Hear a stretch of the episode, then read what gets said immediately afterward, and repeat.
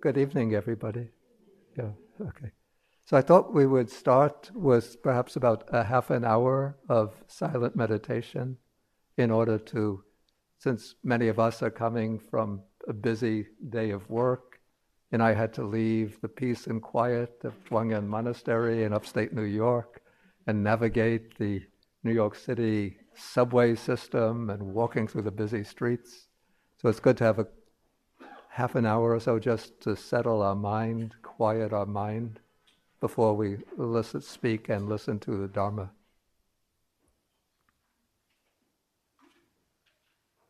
Is there anybody who needs very basic instructions in meditation? Okay, so I guess everybody already has some familiarity with basic meditation, basic meditation techniques. So just use whatever method of meditation has been most congenial to yourself. And so we'll sit quietly for half an hour. And the gong is a little bit far from my arm. I could just. okay. Wow, this is heavy. Okay, so one strike will signify the beginning of the session, and two strikes will signify the end.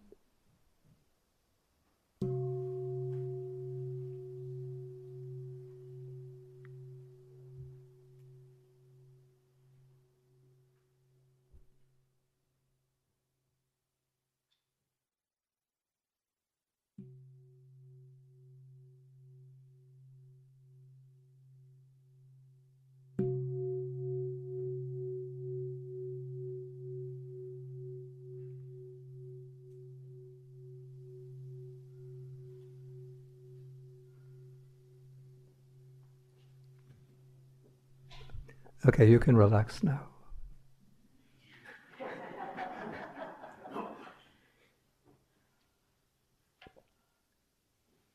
Okay, I'd like to begin in the traditional way by reciting the standard verse of homage to the Buddha.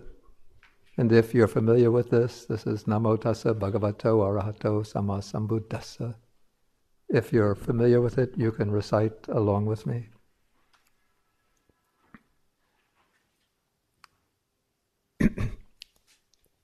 Namo tassa bhagavato arahato samma sambuddhassa Namo tassa bhagavato arahato samma sambuddhassa Namo tassa bhagavato arahato samma sambuddhassa. Okay, once again, good evening, everybody. and so this evening we begin a three day retreat and this retreat is based upon a sutta or a discourse of the Buddha, which is called the Mangala Sutta or the Mahamangala Sutta.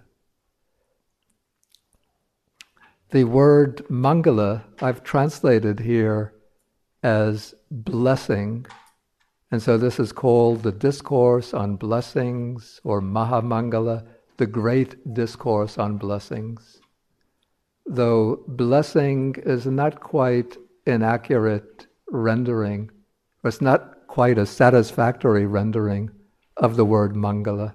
The word mangala is a concept which is very, very basic in the Indian culture and worldview, for which we don't quite have an exact equivalent in, in English. Perhaps we could conceive of it as the idea of that which is auspicious or that which is conducive to good fortune. So it's not a blessing in the sense that a blessing that somebody else confers on us, but it is those things, those practices that conduce to, that lead to that eventuate in good fortune, in happiness, well being, and for Buddhism, the ultimate liberation.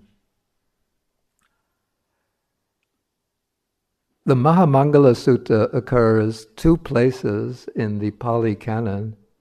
The main location of it is a collection of discourses called the Sutta Nipata,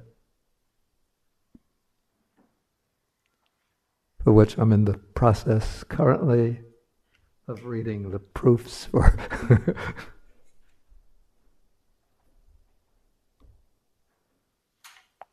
for a new elephant that's about to be born later this year.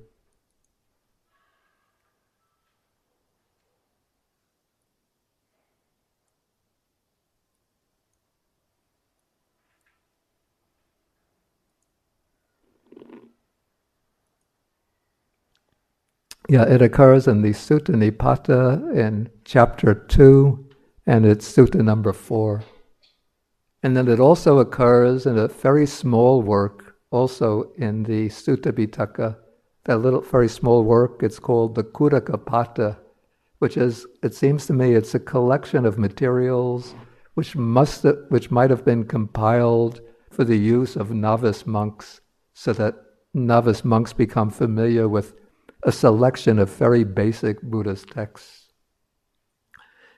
And in a country like Sri Lanka, the, the Mahamangala Sutta is recited regularly, very often as a protective discourse, what we call a Parita Sutta, or in Sinhalese, Pirit, so that when people are like setting out in a new stage of their life, maybe a couple about to be married, a youngster about to go to high school or to college, a person searching for a job or starting a new job. They come to the monastery and they'll ask the monks to recite some blessing suttas. And almost invariably, on these special occasions, the monks will choose the Mangala Sutta for recitation because it's believed that it has the power to bring about the fulfillment of one's good and wholesome wishes. And now, as Buddhism comes to America and starts to develop in America, I know many people like to study what we consider very deep, profound, perplexing, difficult topics like not the teaching of non self, dependent origination, emptiness, the satipatthana, um, the relationship of the jhanas and vipassana jnanas, the insight knowledges. But what I like about the Mahamangala Sutta is that it covers what I would call, and very concisely, the entire scope, the entire range of a life lived in accordance with the Dharma. Okay, we starting from the most basic elementary stage, taking us through the different aspects of human life, family, study, education, training, taking us to family life, our relationship with the rest of society, then to the development of inner virtues, then to intensive practice of meditation, awakening, and liberation. So it presents what I would call a totalistic picture of the Dhamma. And so, what is this? We use this word Dhamma or Sanskrit Dharma, but what is Dhamma? Where is it the word derived from? What does it really basically mean?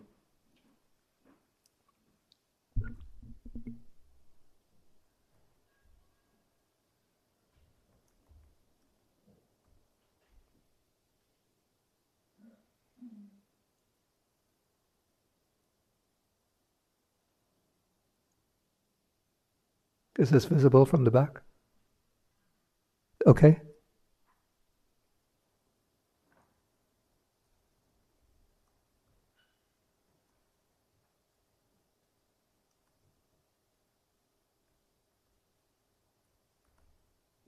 Okay, the word Dhamma or Sanskrit Dharma is derived from the verb dharati or the causative form dhareti.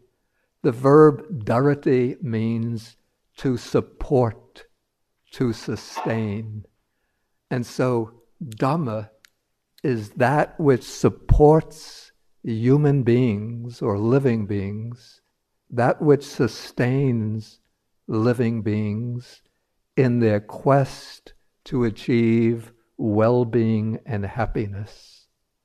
So, Dharma is not the exclusive domain of the Buddha's teaching, but the idea of Dhamma was already widespread in India at the time of the Buddha.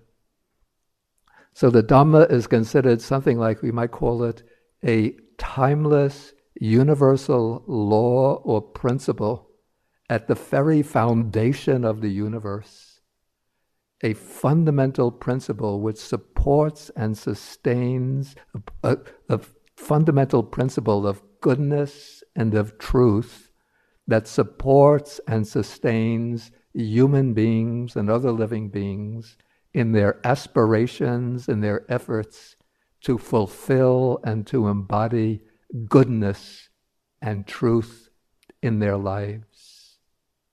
And so, even though, as it, this impersonal, timeless, universal law, Dhamma is one, singular, but Dhamma takes on many different manifestations or expressions according to the situations of the people who are attempting to live by Dhamma.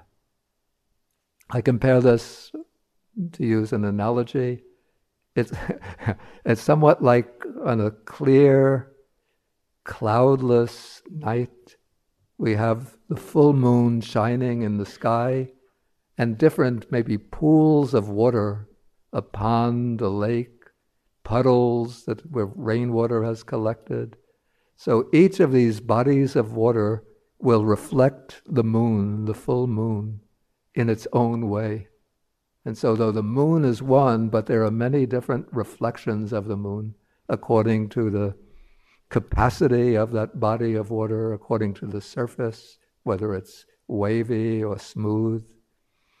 And so, though Dharma is essentially one, but people in different, living their lives in different situations, in different contexts, different relationships, have ways to pursue and to fulfill the Dhamma in their lives.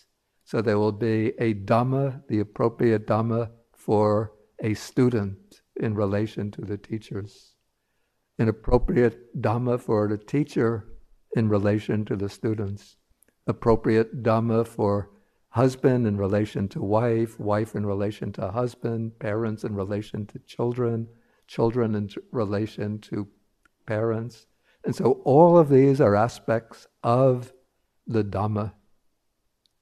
And we can see that the Dhamma, in a sense, converges, building up upon a foundation of fundamental, basic virtues to be aspired to, to be fulfilled in one's day to day life.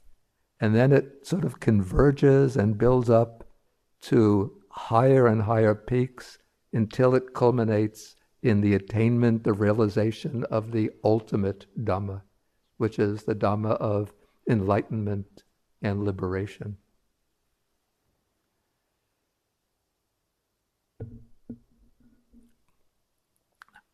Okay, so I said that the Dhamma exists, existed in Indian culture and Indian society before the time of the Buddha. But what the Buddha's special accomplishment was to discover and to realize what I would say the Dhamma in its full extent, in all of its different expressions, manifestations, beginning with the most basic, culminating in the highest, and then to cleanse the concept of Dhamma in the Indian culture of his period, to cleanse it of, we might call, distorted accretions that had crept into the idea of Dhamma and to expound it, to reveal it to the world to make it known in its pristine purity. And so I would, as I look at the Mangala Sutta, I see it as a discourse of the Buddha which covers many, many different dimensions of Dhamma practice. Not just as meditation practice, but guidelines, very concisely expressed, of how does one live the Dhamma in one's day-to-day life? How does one embody Dhamma in one's own inner cultivation, in one's relation to the different communities in which one might be embedded? Communities extending from the family outwards to the rest of society, to the nation, even to the whole world.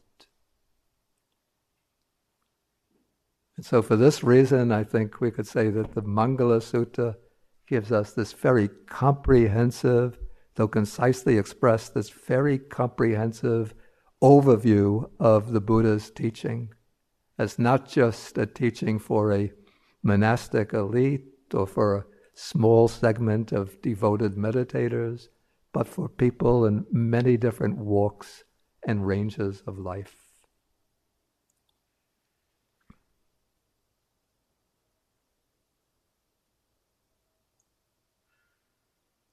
Okay, my style of teaching, I'm afraid to say, in this day of innovation and exploration, where the ideal is always to come up with new ways of teaching the Dhamma, innovative interpretations.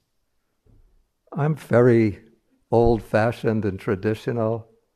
And so my way of explanation, it's very much within a traditional way of explaining, and my understanding is very traditional. Though I say I'm a very non traditional monk in my way of life, but in my way of explaining and understanding the Dhamma, very traditional. So the way I like to proceed is to go through and to read the sutta virtually line by line, both in Pali and in English, and then to explain each important word and expression. And I want you to help me out by reading along with me when we can read the Pali together. And then we'll read it sentence by sentence, and then I'll explain the important words. So let us begin first. We could start actually with the title. So the title is Maha Mangala Sutta.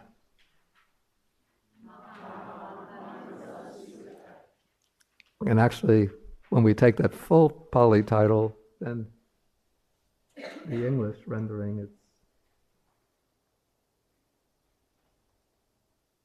a little defective because the word maha means great. Mangala is what I translate as blessings, and then the word sutta as discourse. Okay, so we begin like almost all of the suttas that have been compiled in the Pali Canon begin with the word evang me sutang. And according to the tradition, this expression was attached to all of the suttas by the compilers at the first great council to give it the kind of seal of authority or stamp of authority that this is an authentic discourse of the Buddha. And these words, it said, were spoken by the Venerable Ananda. The Venerable Ananda was the Buddha's personal attendant. And Ananda had an extremely vast, uh, extremely vast capacity for memorizing texts. His retentive capacity was said to be outstanding. And so Ananda, it said, had maintained by memory all of the discourses of the Buddha. So the Buddha always followed along the Buddha, so he was present when the Buddha would give a discourse, he would hear it and then bear it in memory.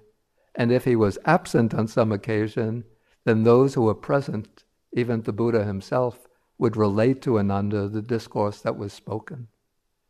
And maybe you think, how is it possible for a human being to memorize so many texts? But actually, our own mnemonic capacities, our own retentive capacities, I have to say, have become severely atrophied because we have developed a literate culture, a culture that's dependent upon the written word. But in a traditional culture, people's ability to memorize things is much sharper, sharper than our own. And especially in ancient India, there were those who trained themselves in memorizing texts. Um, I've met, I mean, years ago, I met a Buddhist monk from Burma who it said had memorized the entire Pali Canon, the entire Tripitaka, which is like more than 40 volumes. This is what I was told. I didn't, I didn't test them and say, yeah, let us uh, you know, take out a couple of years from our lives and why don't you recite the whole thing for me?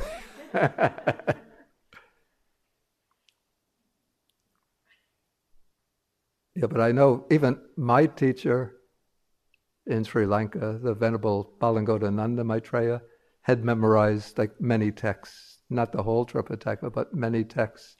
And he spoke fluent English.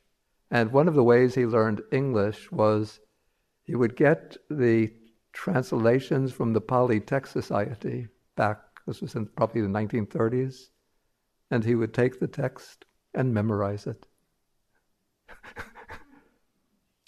Okay, so Ananda had this capacity to memorize texts. And so when the monks compi- uh, convened to hold the first council, then they appointed Ananda the reciter of the discourses. And they determined to use this formula by which Ananda would certify that in such a way I heard this either directly from the Buddha himself or through the lines of transmission of those who heard it and related it to me.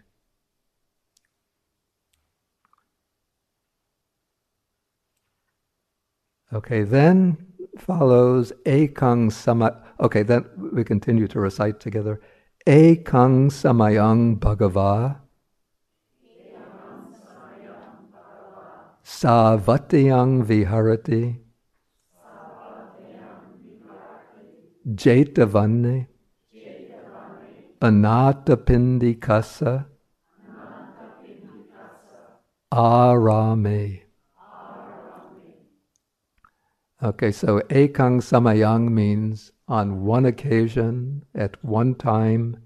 Bhagava is a special word, designation applied to the Buddha, which I'm going to explain a little bit at length. Then Savatyang means at Savatthi. Savatthi was a city in, now it will be in Uttar Pradesh in northern India. And it was the city where the Buddha had his principal monastery. The principal monastery is known by two names. One is Jetavana. Jetavana means Prince Jeta's grove because it originally belonged to the son of King Pasenadi, the king of Kosala, whose name was Jeta. And Jeta, uh, Prince Jeta had sold it to a wealthy merchant named Anathapindika. Anathapindika was a wealthy merchant who became a devotee of the Buddha. And Anathapindika wanted the Buddha to come to Savatthi and to live in Savatthi.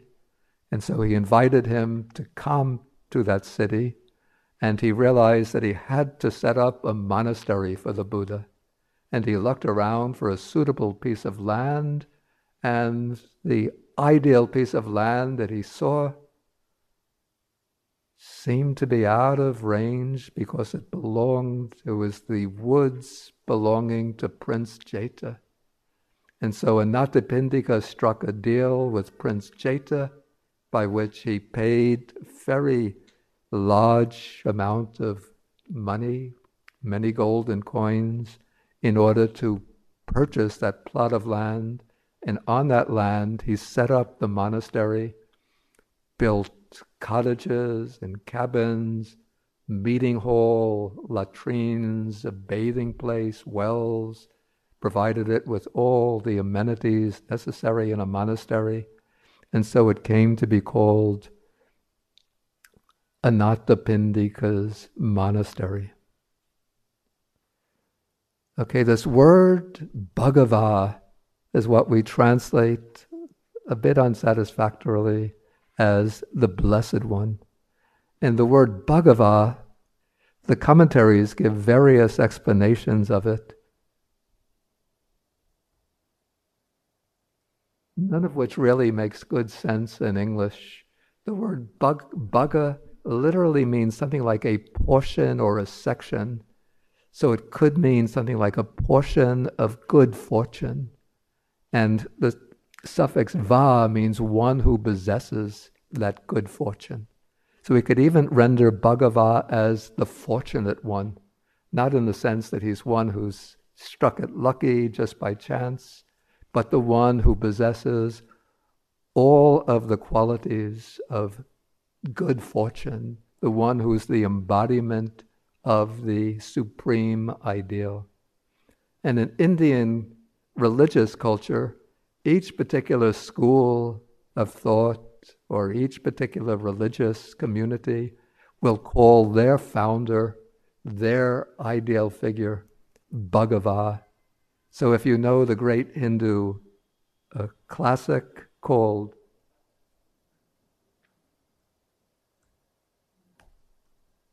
Bhagavad Gita,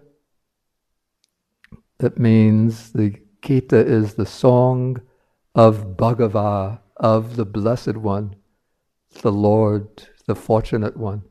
But what is meant in that title, Bhagavad Gita, is not the song of praise to the Buddha. but for the Hindus, the followers of the Bhagavad Gita, their Bhagava is Krishna.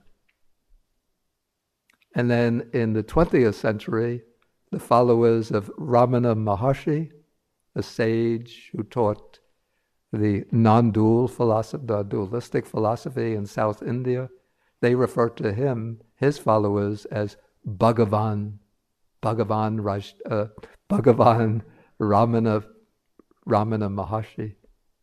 And then late in the 20th century, I don't know if he's so famous anymore, but there was another, a little bit of a controversial Indian teacher who was called Bhagavan Rajneesh so his followers would call him Bhagavan. Bhagavan was not his proper name, but it's that title of respect and veneration that is assigned to him. But for Buddhists, in the Buddhist text, the text will always speak about the Buddha. In fact, very seldom or very relatively infrequently do they use the word Buddha to refer to him. But the most common way in which the texts refer to him is by the word Bhagava. And for Buddhists, the word Bhagava is used exclusively in relation to the Buddha himself. So not only to the present Buddha, the Buddha of the present age, Gautama or Shakyamuni, but for the Buddhas of the past, in past aeons or periods of time, they are also referred to as Bhagava. And so when we speak about the Buddha as Bhagava, this raises the question, you know, what is the Buddha? Why do we speak about him as Bhagava?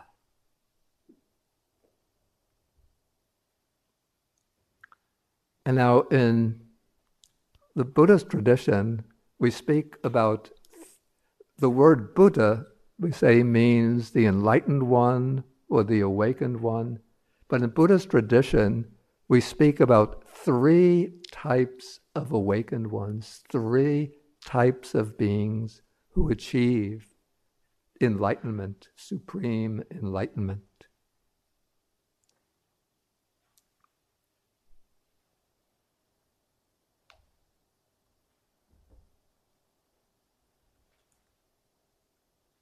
We could even call them three types of Buddha.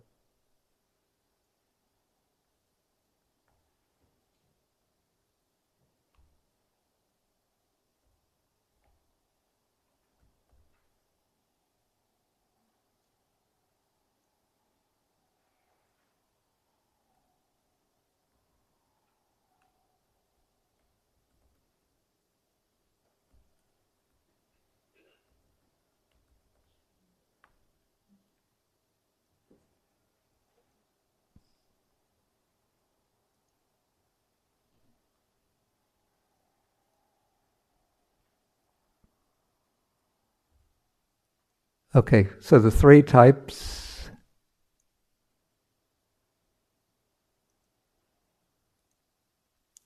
are Samma Sambuddha. Samma means fully, perfectly, completely. Sambuddha is we say enlightened. So this is one who's perfectly, fully enlightened. Then there is the Pacceka Buddha, the Pacceka Buddha is one, uh, we translate this as sometimes as solitary enlightened one or personally, individually enlightened one. And then there is the Arahat, who is a disciple of the Buddha. And sometimes we could call the Arahat Anu Buddha, one who is enlightened after the Buddha or by following the Buddha's instructions.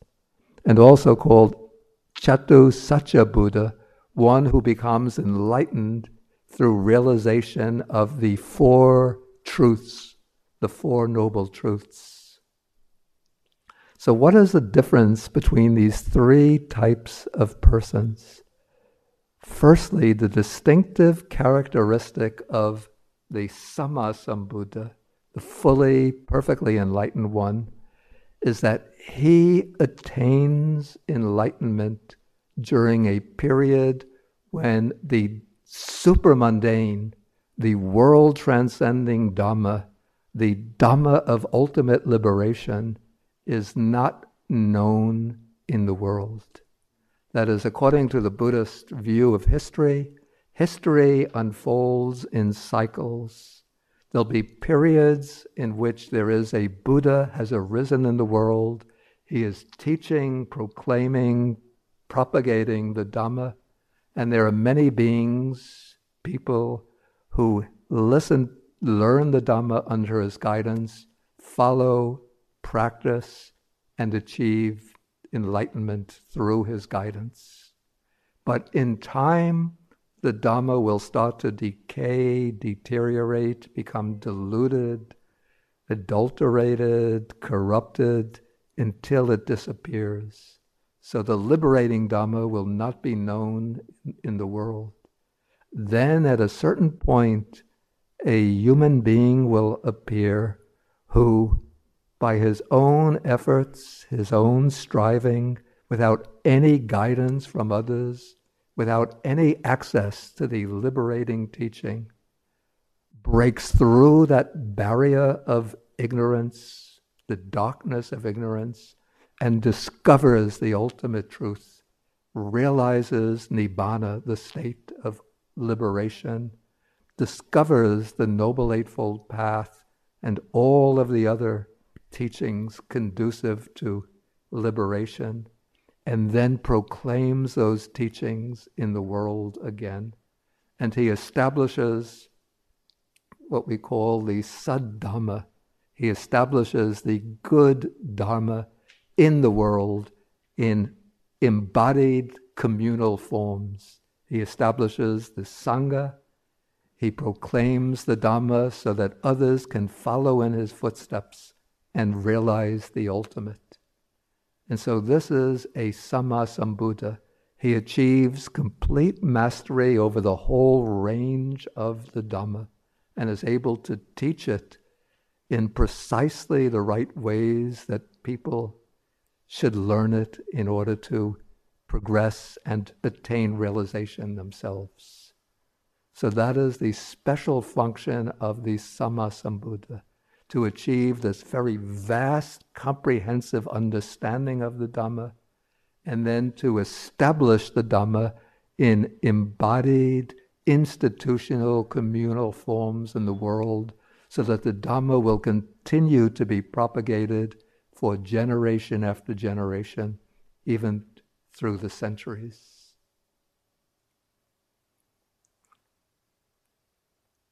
Okay, the second type of enlightened being is called a Pacceka Buddha. The word Pacceka means individually, personally. And Buddha, of course, means awakened or enlightened. So a Pacceka Buddha is one who, without any guidance or instruction from others, again just through his own cultivation, development, in a period when the Dhamma is not known, not being propagated, the Pacceka Buddha is one who breaks through that curtain of ignorance, realizes the truth, penetrates the truth, gains liberation. But the Pacceka Buddha does not have that special ability or that inclination to propagate the Dhamma in the world.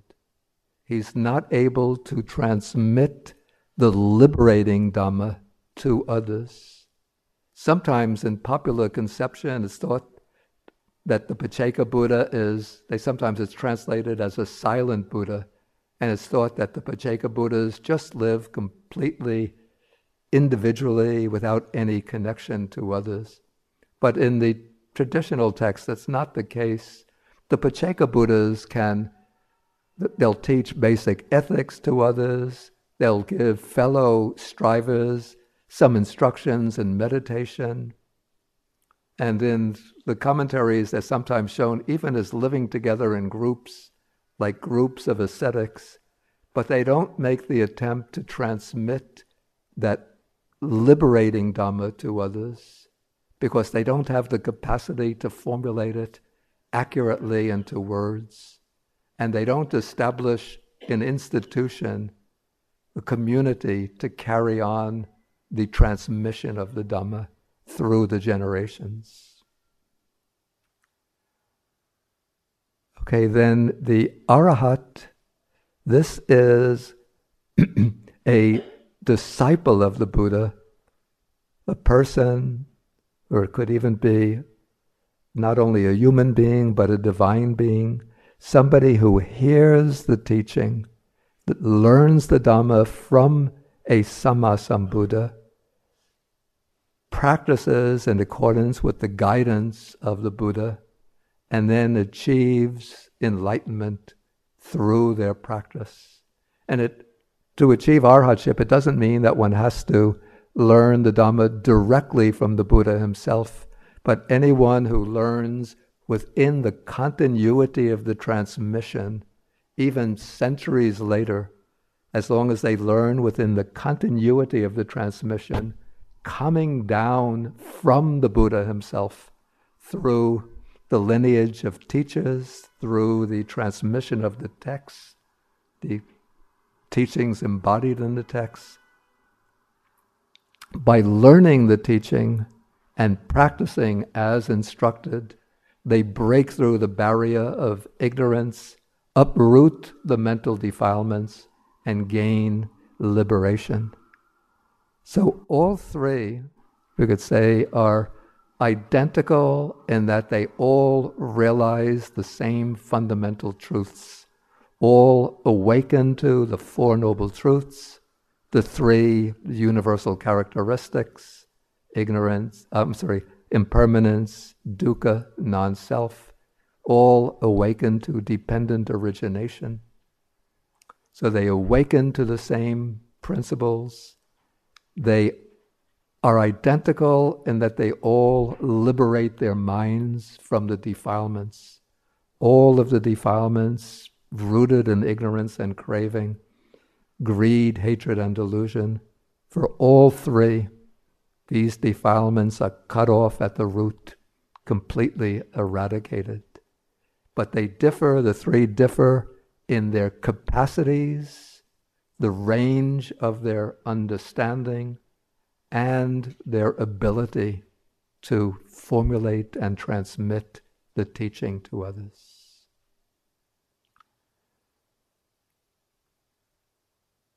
Okay, so this is the three types of enlightened beings, and it's only the Sammasambuddha who is given this designation, Bhagava.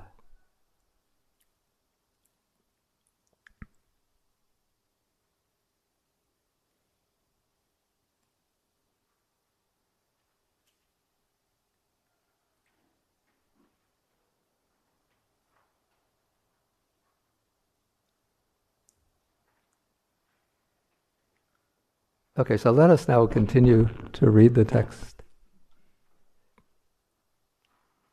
Okay, so now we continue. Attako anyatara devata.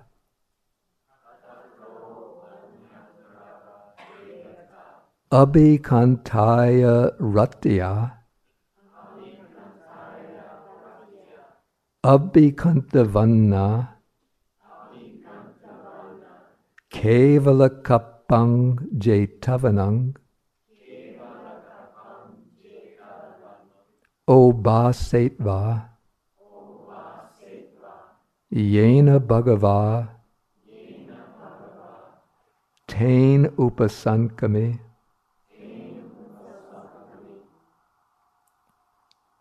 Okay, so the text continues.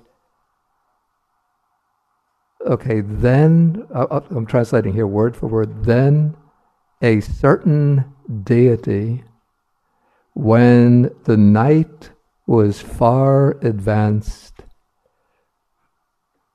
Uh, let me take the, the order of the translation here, otherwise, we get bad English. Okay, now when the night was far advanced, Abhikantaya Ratya, a certain de- de- deity, Anyatara Devata. This was a deity of exceptional beauty. I see that's not in the translation. Abhikantavanna, a deity of exceptional beauty. Kevala kapang jetavanang obhasetva. He illuminated the entire Jeta's grove with his beauty with his radiance, and then he approached the Blessed One. So we have a scene here.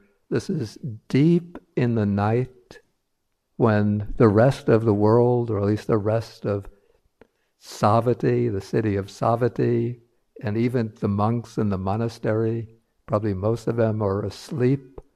Now a certain deity comes from one of the Deva worlds down to the human world. And as a deity descends and appears in the human world in Jeta's Grove, the deity is a being of light, so it's very beautiful, very radiant, and its radiance illuminates all of Jeta's Grove. And to see what is happening here, we should look at the Buddha's daily schedule. Does anybody know the Buddha's daily schedule? Does anybody? Would you like to learn what kind of lifestyle or routine schedule the Buddha has? If we could compare it to our own.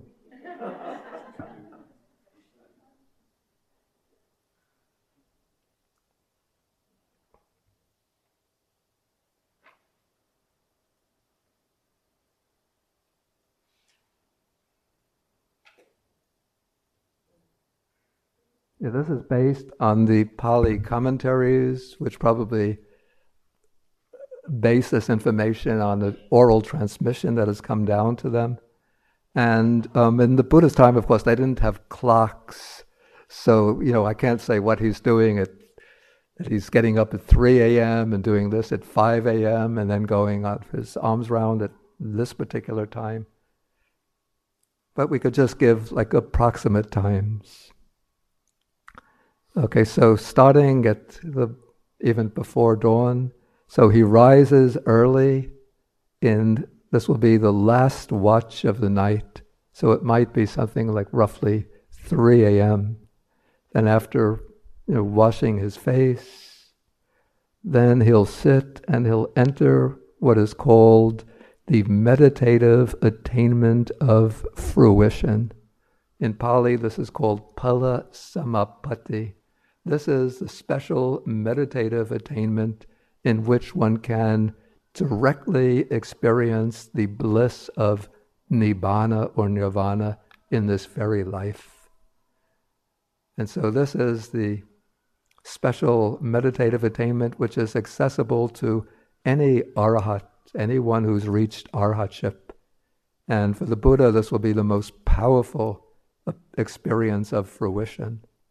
And so he'll spend some time in the attainment of fruition in which the mind becomes completely absorbed in the bliss and peace of nibbana. Okay, then at a certain time, he will emerge from fruition, and then he enters what is called the Mahakaruna Samapatti, the meditative attainment of great compassion, in which he directs his mind, extends the mind.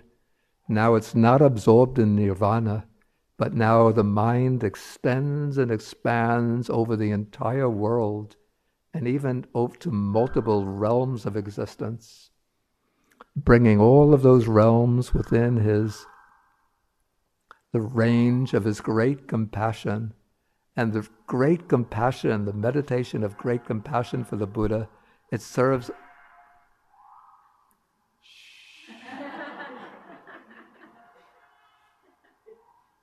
a little bit like a radar screen. Because as the Buddha is extending compassion to beings, you know, at certain times within this meditation of great compassion, blips will occur. Blip, blip. Or like a little like uh, an alert signal. Bing, bing, bing, bing. That means that there are certain beings, certain people who are in trouble, they might be people in trouble who need the Buddha's help.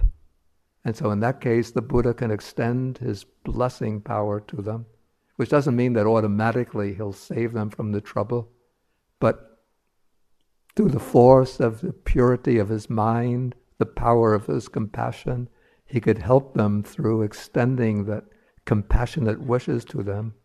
Or else he'll see certain people in his vicinity, or at least, or even maybe some distance away, who have suitable conditions, whose faculties are starting to mature, who have the capacity to make significant progress in their practice and even to reach attainment, to make breakthroughs to realization.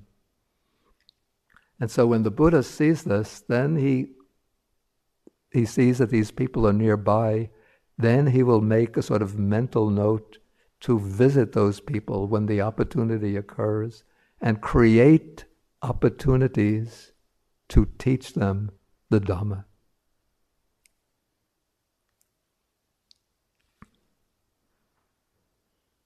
Okay, so he for a period he'll sit absorbed in the meditation, meditative attainment of great compassion, making the notes of those that he can benefit who could who are in need of his assistance. Okay, then he'll continue sitting in meditation and maybe even doing some walking meditation until the time comes for his alms round. Know, after the sun has risen and it's become bright, Okay, then he will go on alms round, and this is the routine when he's in a fixed dwelling, not when he's on a wandering tour, when it will change. To, that, on those occasions, his schedule will be somewhat different because they'll always be in the morning walking from place to place. But here he's in a fixed residence, like the Jeta's Grove in Savatthi or the Bamboo Grove in Rajgir. So he'll go on alms round. Sometimes he'll go alone, sometimes accompanied by a group of monks. Then, after receiving alms, he'll consume his meal. Generally, there will be like halls within the town which have been built for the Buddha and for the monks and the nuns to take their, their, their meal.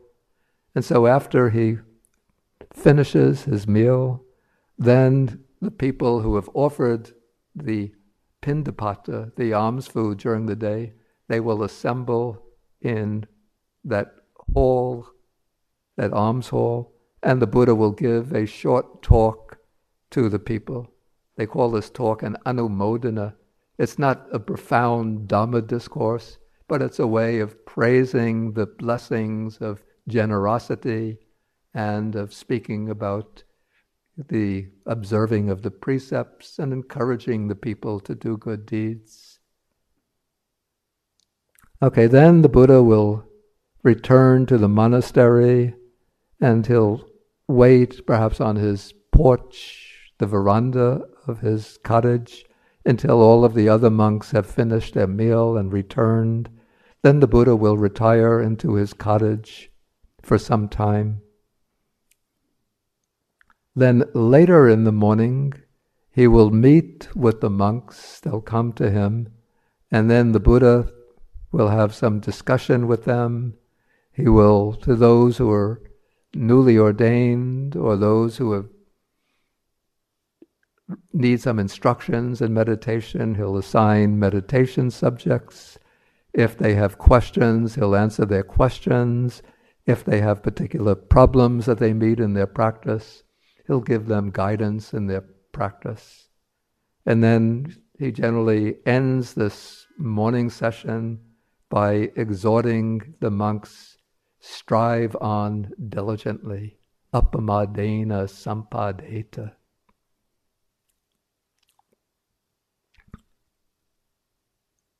Okay, then he enters his cottage and then he may take a rest. He'll lie down, it said he lies down mindfully on his right side in the lion's posture, that is, with one leg on top of the other.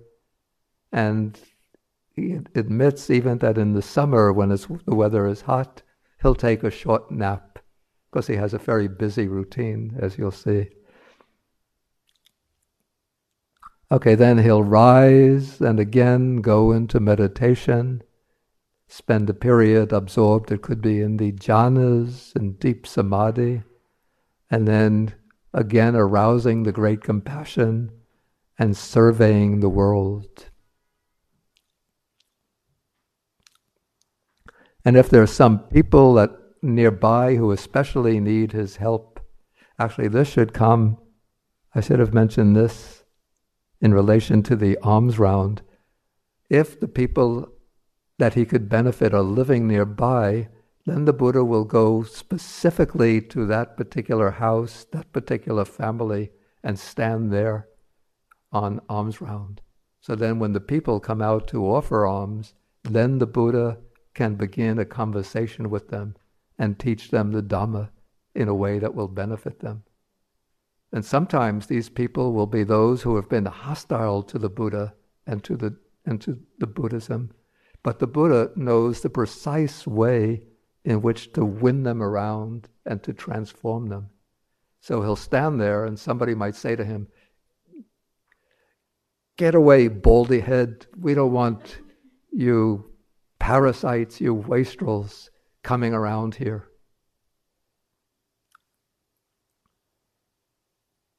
Then the Buddha will find some opportunity to begin a conversation with them and say, like, do you know what a real wastrel is?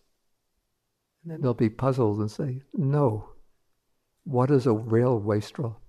Then the Buddha will explain somebody who kills living beings, who steals, who commits adultery, who has no sense of self respect or shame. That is a wastrel. And in this way, through skillful teaching, the Buddha will awaken their understanding.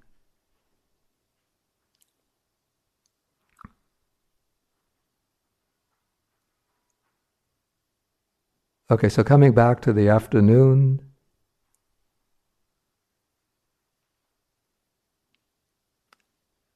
Okay, after the nap, he'll spend some time in deep meditation then survey the world again.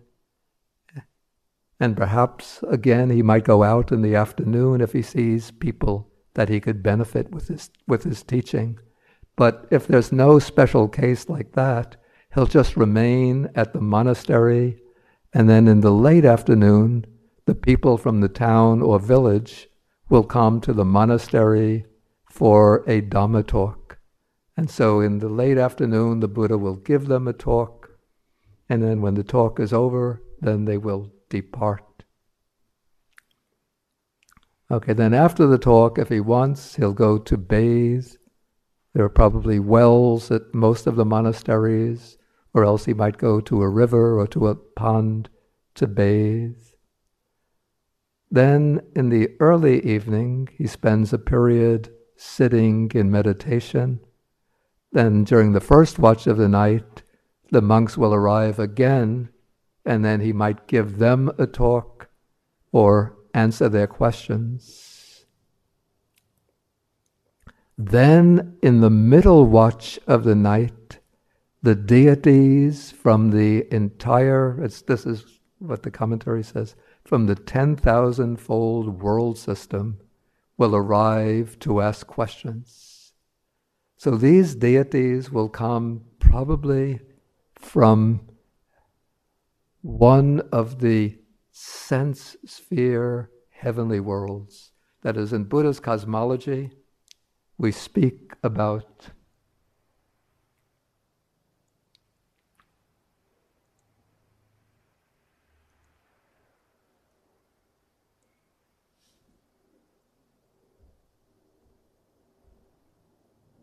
Of course, we have the human world in which we live, with which we are familiar.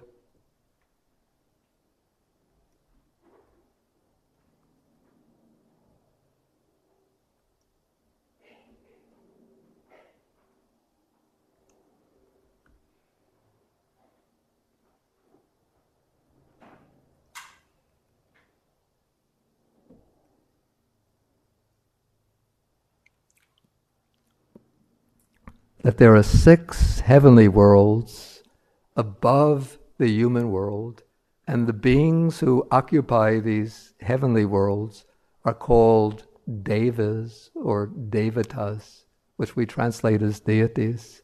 So these divine beings or heavenly beings are also potential receptacles of the Dhamma. Even if you look at the Buddha's first discourse, where the Buddha sets in motion the wheel of the Dhamma, you see at the visible level, the Buddha is speaking to the five ascetics, you know, his first five disciples.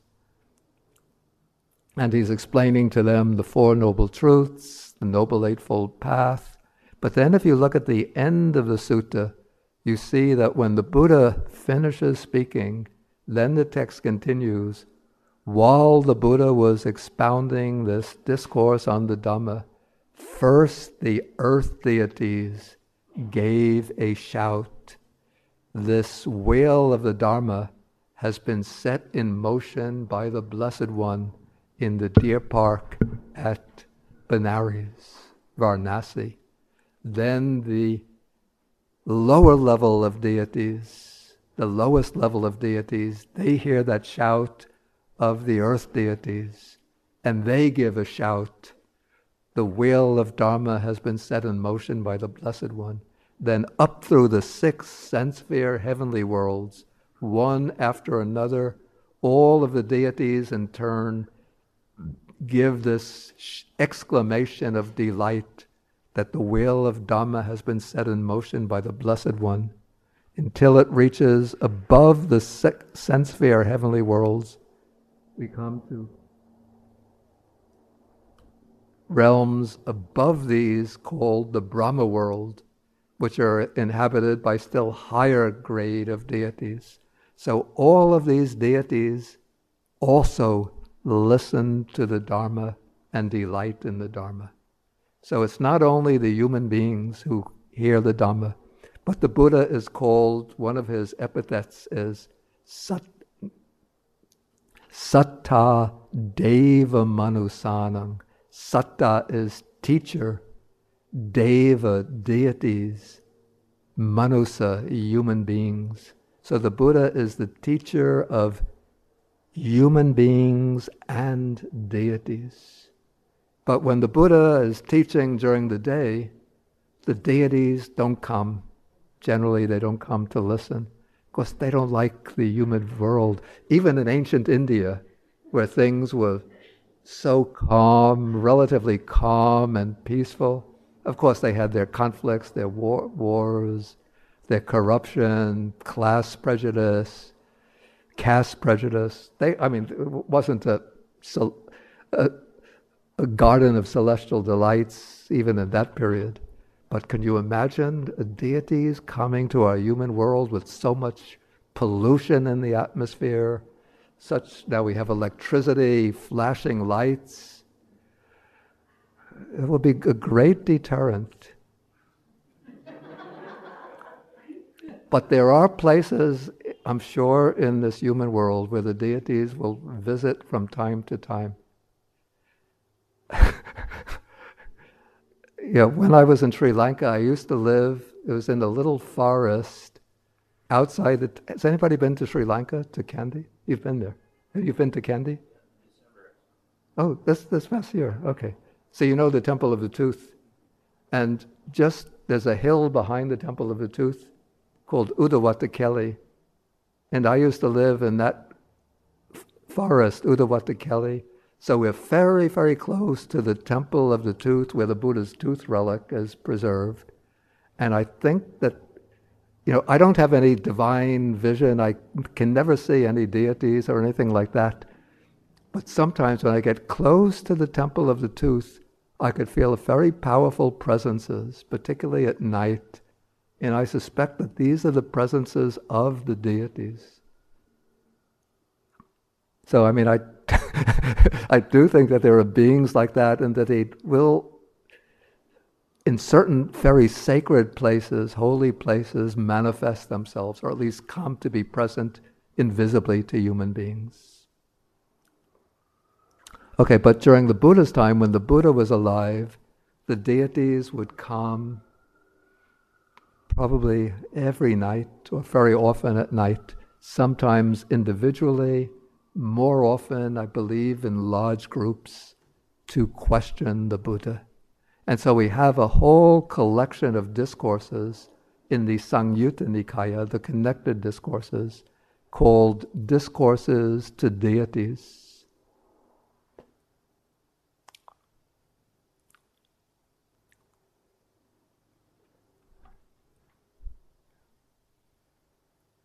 Okay, so coming back to the sutta.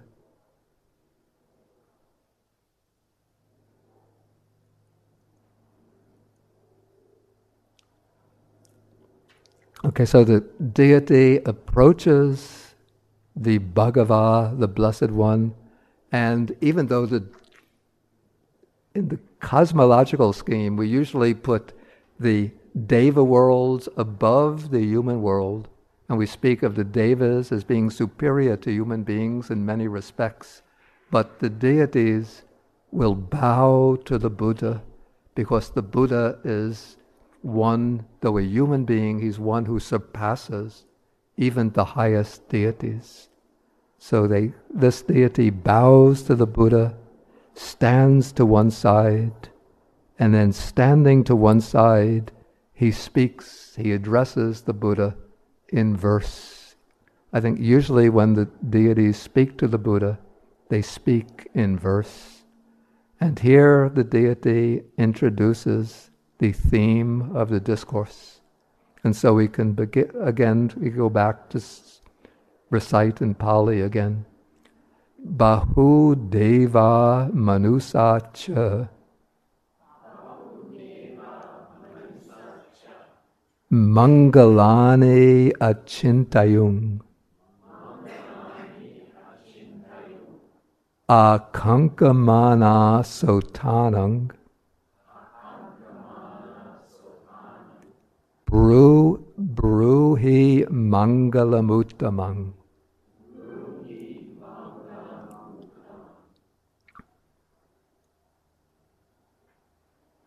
Okay, so taking it line by line, we have many devas, deities, and human beings have reflected on, have thought about mangala, blessings.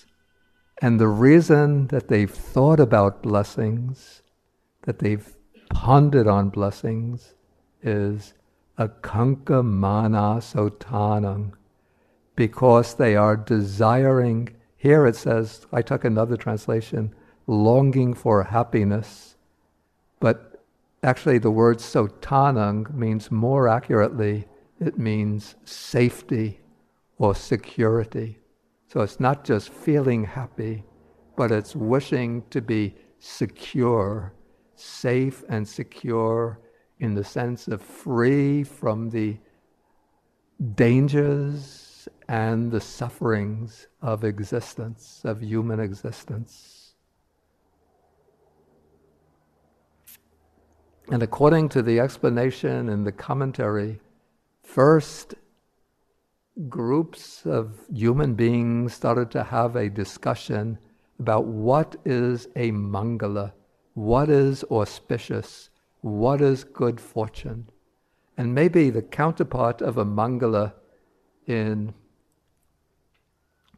in our Western culture would be like some people believe, or at least when I was a kid, I don't know whether they still have this, these beliefs, if you find a four leaf clover, you say, Ah, I'm lucky, I found a four leaf clover. So the four leaf clover is a mangala, something that is going to bring one good luck, safety, security.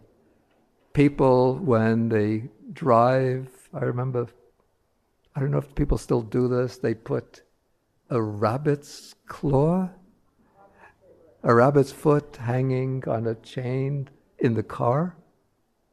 It really seems a, cruel thing to do, even if they haven't killed the rabbit themselves, but even to participate in that. But they believe that the rabbit's claw and somehow, for some reason, brings good fortune. And other people, like the Christians, will have a little emblem of, is it Saint Christopher in their car, who's the, um, the patron saint of travel and Hindus will have maybe Lakshmi or Ganesh. Well, Ganesh is usually associated with learning, but I, I mean, I don't have come from that background. Oh, he takes away obstacles. Okay, so Ganesh, yeah. And Buddhists will also have an image of the Buddha, or Chinese Buddhist image of Kuan Yin, Bodhisattva, the bodhisattva of great compassion.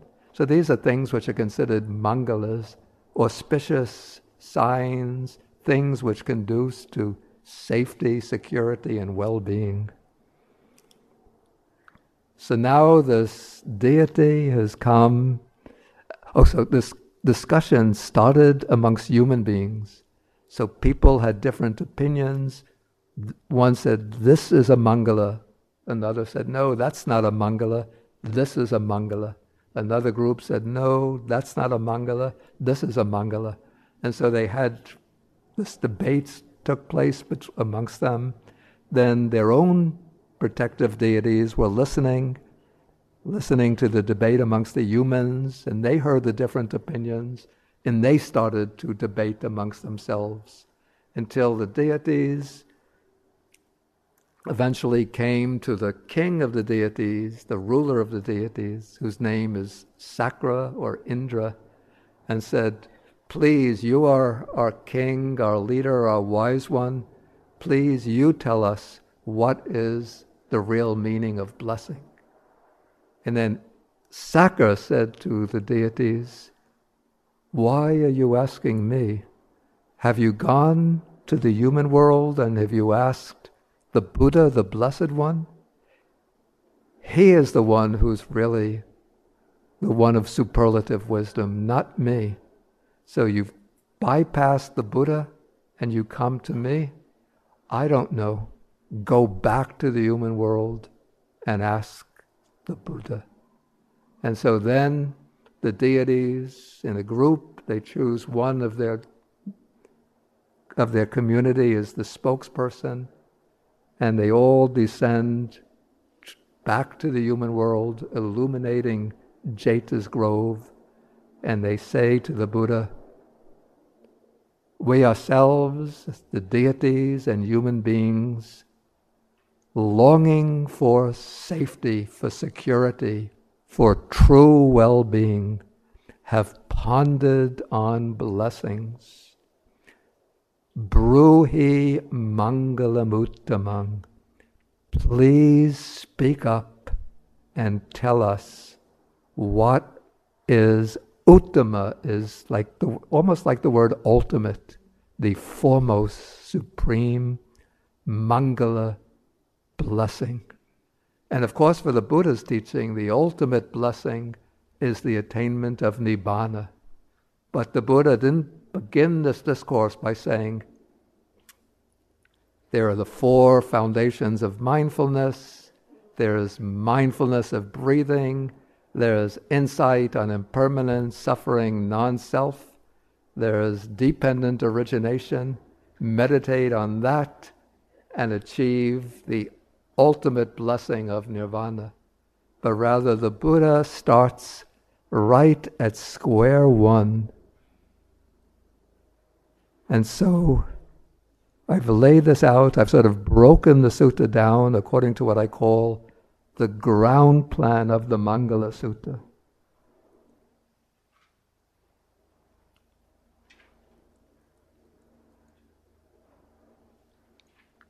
I've broken this into different sections.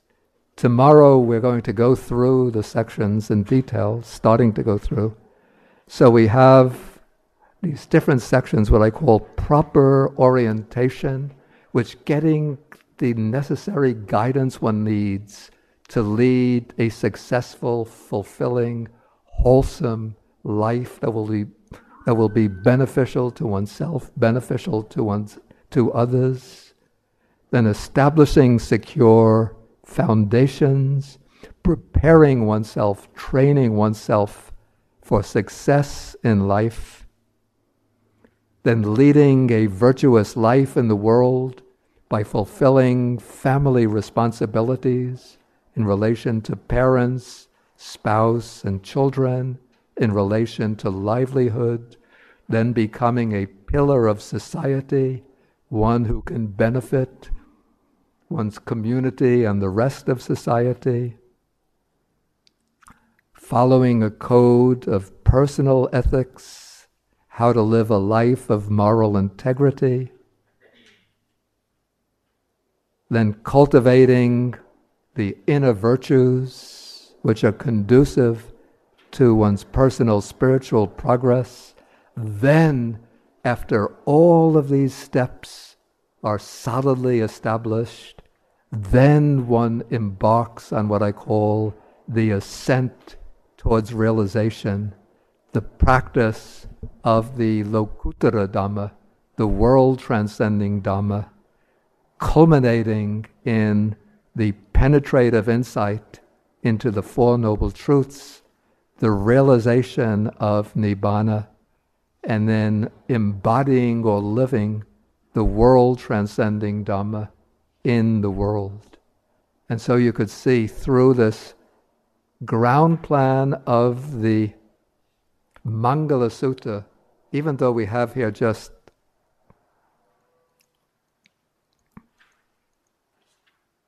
what is it, 12 verses with 38 blessings indicated just usually by just one word or one phrase. We have a map or blueprint for the whole course of our life, how to live a wholesome life, proceeding in sequence, in proper sequence, from the proper orientation through the foundations, through the multiple aspects dimensions in which our life is embedded up to the ultimate attainment. Okay, maybe I should leave some time now. We have a few minutes for the questions that might have arisen from this talk. So please feel welcome to ask questions. Yes, please.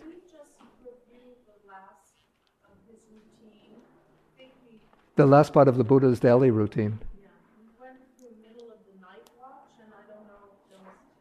Oh, maybe I didn't take the last. Um, Thanks, Vivian. The last uh, part of his routine. Okay, in the middle watch of the night, this is when the deities from the said the entire world system arrive to ask questions. Then, towards the last watch of the night, then the Buddha will lie down mindfully and sleep, perhaps about three, two or three hours. Thank you. Yes, please. Thank you. Um, thank you for being here tonight. Um, you gave sort of the three different, um, it was samas. Uh, the types of Buddhas? The types of Buddhas. Yeah. Is, is the third one, are householders included in the third one? Or, and does a householder attain enlightenment? Okay, this is the, the one called the Arahat, the Arahat disciple. Yeah, yeah, exactly. Okay, this is a good question. Okay, now, according to, this gets a little bit technical. I'm going to deal with this more probably on Sunday, but I'll just give a quick uh, preview here. Now, in, okay, let's put it this way there are four stages of realization leading up to arhatship.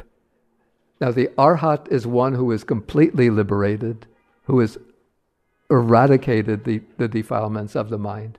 But there are four stages leading up to arhatship, or arhatship is the fourth of four stages. So the first stage is what is called stream entry.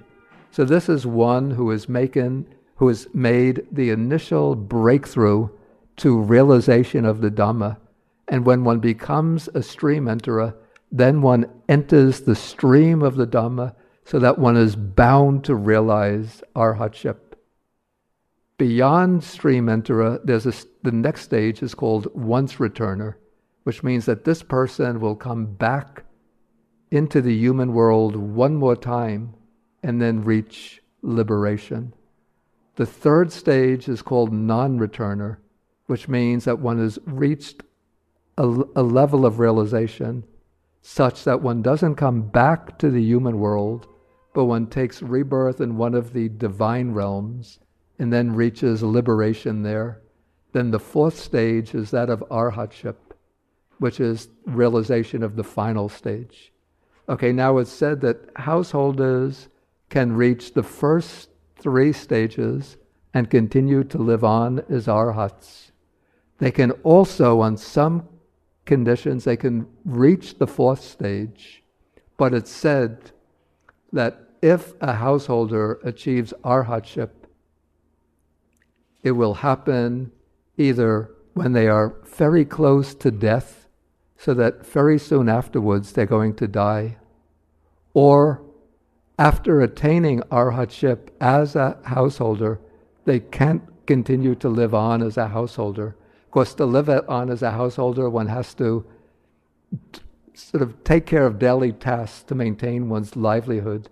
So they'll just naturally and spontaneously, they will renounce the household life and then embark on the life of renunciation. But householders do reach the first three, three stages and live on as householders. As long as, if one reaches a stage of stream entry, then one is assured of the final result. I saw that the light was dimmed. Is that giving a signal or? Oh, I see. It was a screen that went dim. Okay, maybe a, any any more questions? Okay, then maybe we'll end for the evening. And I have a particular way that I like to end. And this is by sharing the blessings, or sharing the merits.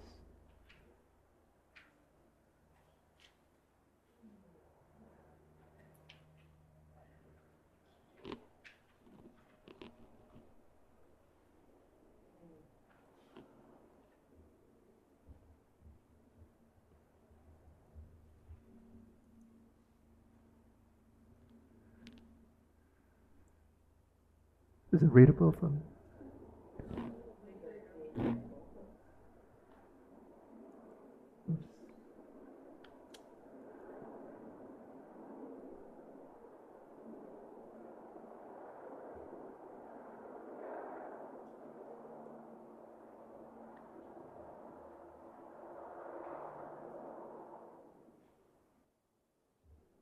Okay, I'll, I'll scroll down uh, verse by verse. Okay, what we're going to do, it's said that when we speak on the Dhamma, listen to the Dhamma, meditate, discuss Dhamma, we generate wholesome karma, which is called merit. And now we're going to share the merit with other beings, with the devas or deities who are perhaps uh, the protective deities of Manhattan, New York City, the Nagas, these are the dragon spirits that influence the weather. And then we share the merits with them, asking them to protect the sasana, the Buddha's teaching, to protect the expounding of the teaching, to protect ourselves and others. So the first time, maybe you just listen sort of with your mind generating compassion, kind and compassionate thoughts towards all beings, and I'll recite in Pali. But if any of you are familiar with this chant, you can join me in the chant.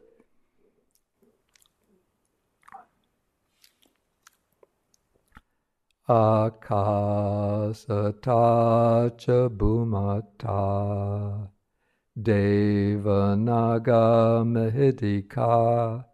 Punyantang anumoditva chirang rakantu sasanang akasata cha bhumata devanaga mahidika punyantang anumoditva chirang rakantu desanang akasata cha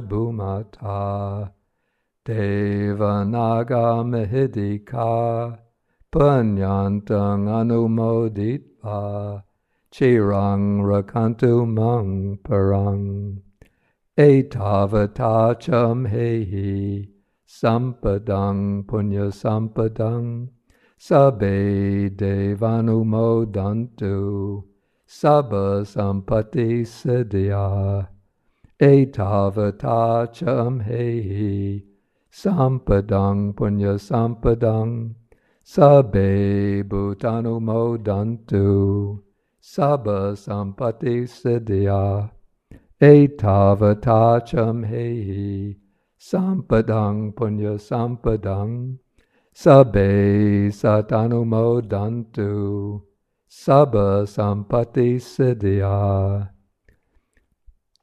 Bhavagopadaya Vichihetato Etantare Satakayupapanna Arupya Rupicha Asanya Sanino Dukha Pamuchantu Pusantu Nibuting Then we all say sadhu, sadhu, sadhu. Okay, yeah. Okay, and then I will do bow three times to the Buddha. If you feel comfortable, you can join me in the bow. Or if you're not familiar with that, you could just do three half bows. It's a little risky here. Thank you for listening. To learn how you can support the teachers and Dharma Seed, please visit dharmaseed.org slash donate.